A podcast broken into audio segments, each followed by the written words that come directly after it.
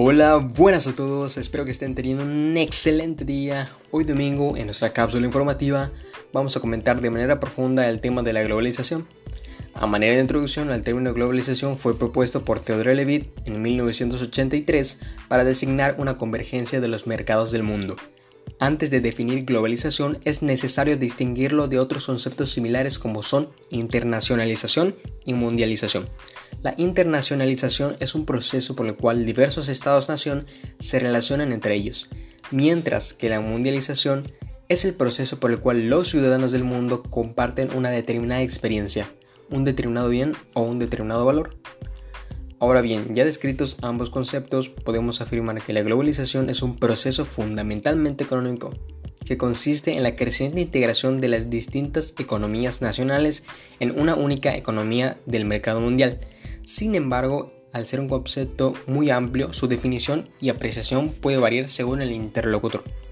De manera consecuente, tenemos a la globalización económica, la cual hace referencia a la apertura generalizada de los mercados de bienes y capitales que sugiere el fin de los bloques comerciales, tratados regionales e independencia económica de los países, pero al mismo tiempo facilita la capacidad de resolver necesidades económicas que actores locales han sido incapaces de satisfacer.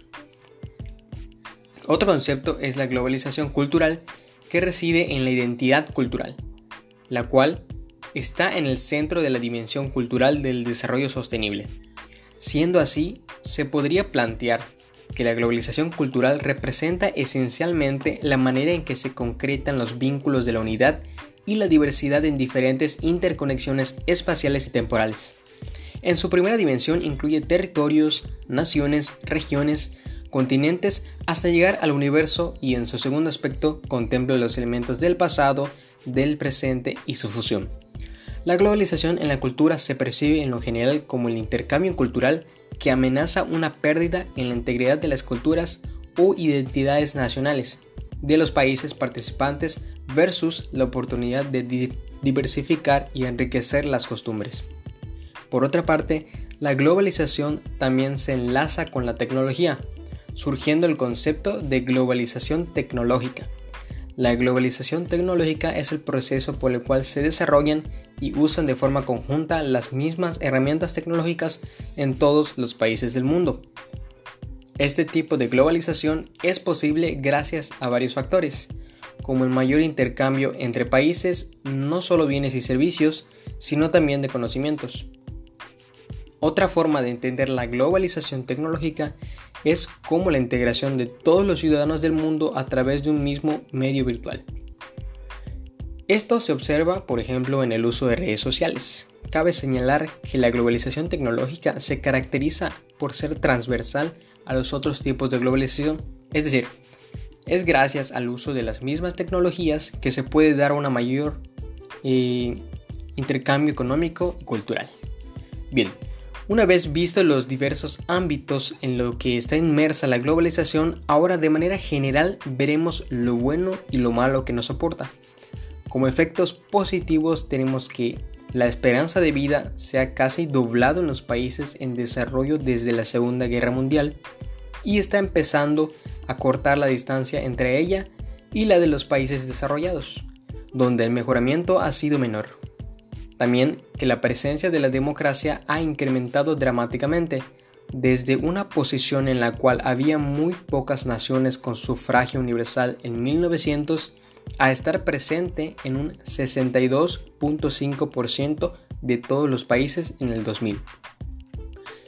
Los derechos de las mujeres han avanzado, incluso en áreas tales como Bangladesh, ellas están logrando acceso a todos los trabajos que proveen estabilidad e independencia económica.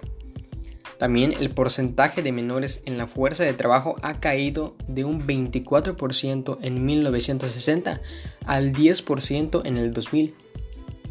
También tenemos el desarrollo de nuevas tecnologías que mejoran la calidad de vida, ya sean salud, comunicaciones, etc. A pesar de todas las cosas positivas que podríamos seguir diciendo sobre la globalización, hay que conocer lo malo que nos aporta. Por ejemplo, la falta de igualdad en la competencia económica, riqueza para grupos privilegiados, desplazamiento de la cultura local por la global, deterioro del medio ambiente, crisis financieras, desempleo, empobrecimiento y desigualdad social.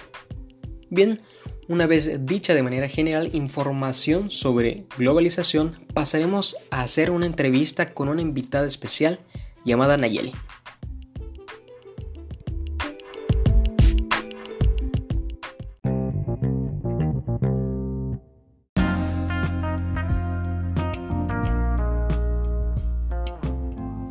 Bueno, estamos de regreso y ya tenemos a nuestra invitada especial, Nayeli, quien nos va a comentar la opinión y conocimiento que tiene sobre todo este amplio tema de la globalización. Bien, me gustaría saber qué es lo primero que piensas si te pregunto sobre la globalización. Pues en mi conocimiento sé que la globalización es un fenómeno que se caracteriza por la interdependencia económica, política, social y cultural de todos los países del mundo. Además tiene una cobertura mundial porque afecta al mundo es inmediata porque cualquier decisión puede llegar de una punta a otra del mundo en poco tiempo. Es básicamente económica porque todo se convierte en mercancía que se compra y que se vende. Perfecto. ¿Y ahora afecta a la identidad cultural de una nación vivir en una sociedad globalizada?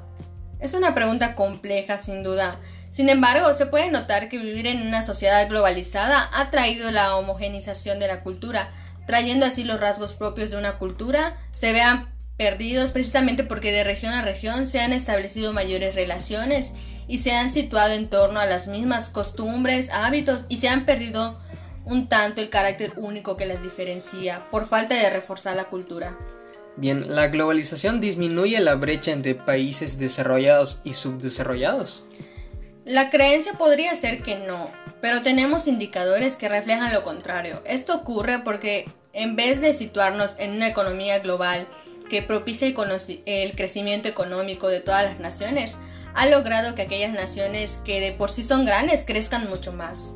Esto suena bastante capitalista, realmente lo es, debido a que siempre se piensa en mayor producción, conquistar nuevos mercados y las economías más atractivas son las más desarrolladas. Y en paralelo a esto, son ellas las que pueden tener mayor rango de acción para explotar recursos en otros territorios, mientras los países de menor desarrollo solo se ven explotados. Muy bien.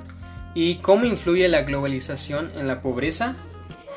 En relación a los puntos de la economía que anteriormente se plantearon, podemos entender cómo la acumulación de las riquezas de parte de los países más poderosos puede ocasionar una distribución poco equitativa de las riquezas provenientes de la explotación de los recursos.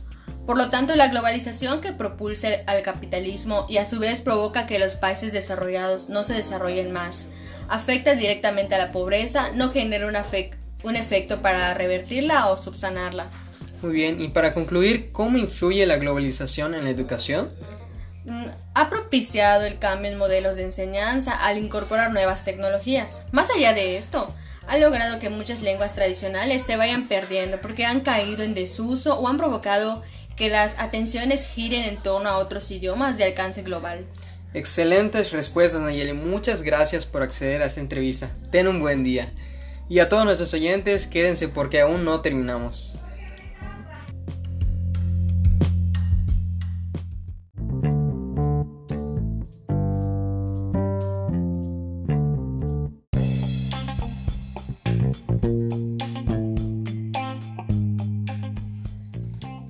Bien, estamos de regreso tras una pequeña pausa. Ahora, para finalizar esta cápsula informativa, haremos un resumen general a manera de conclusión sobre globalización.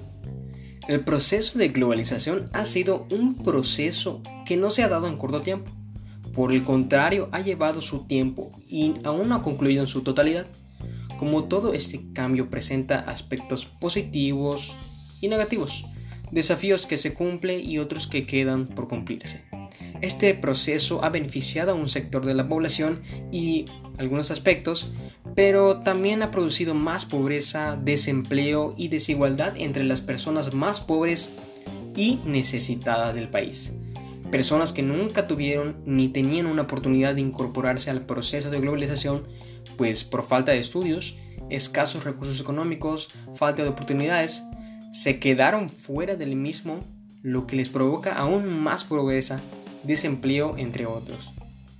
ojalá todo este proceso de globalización al final del mismo haya traído más aspectos positivos que negativos a nuestro país y que las personas que no lograron incorporarse a dicho sistema en su momento tengan la oportunidad de hacerlo más adelante para así no haber pagado un precio muy alto, empobreciendo y haciendo más grande la diferencia entre personas que pudieron incorporarse a dicho cambio que las que no lo lograron. Esto ha sido todo por nuestra parte. Espero que esta información te ayude a enriquecer tu conocimiento y recuerda, globalización, oportunidad o amenaza.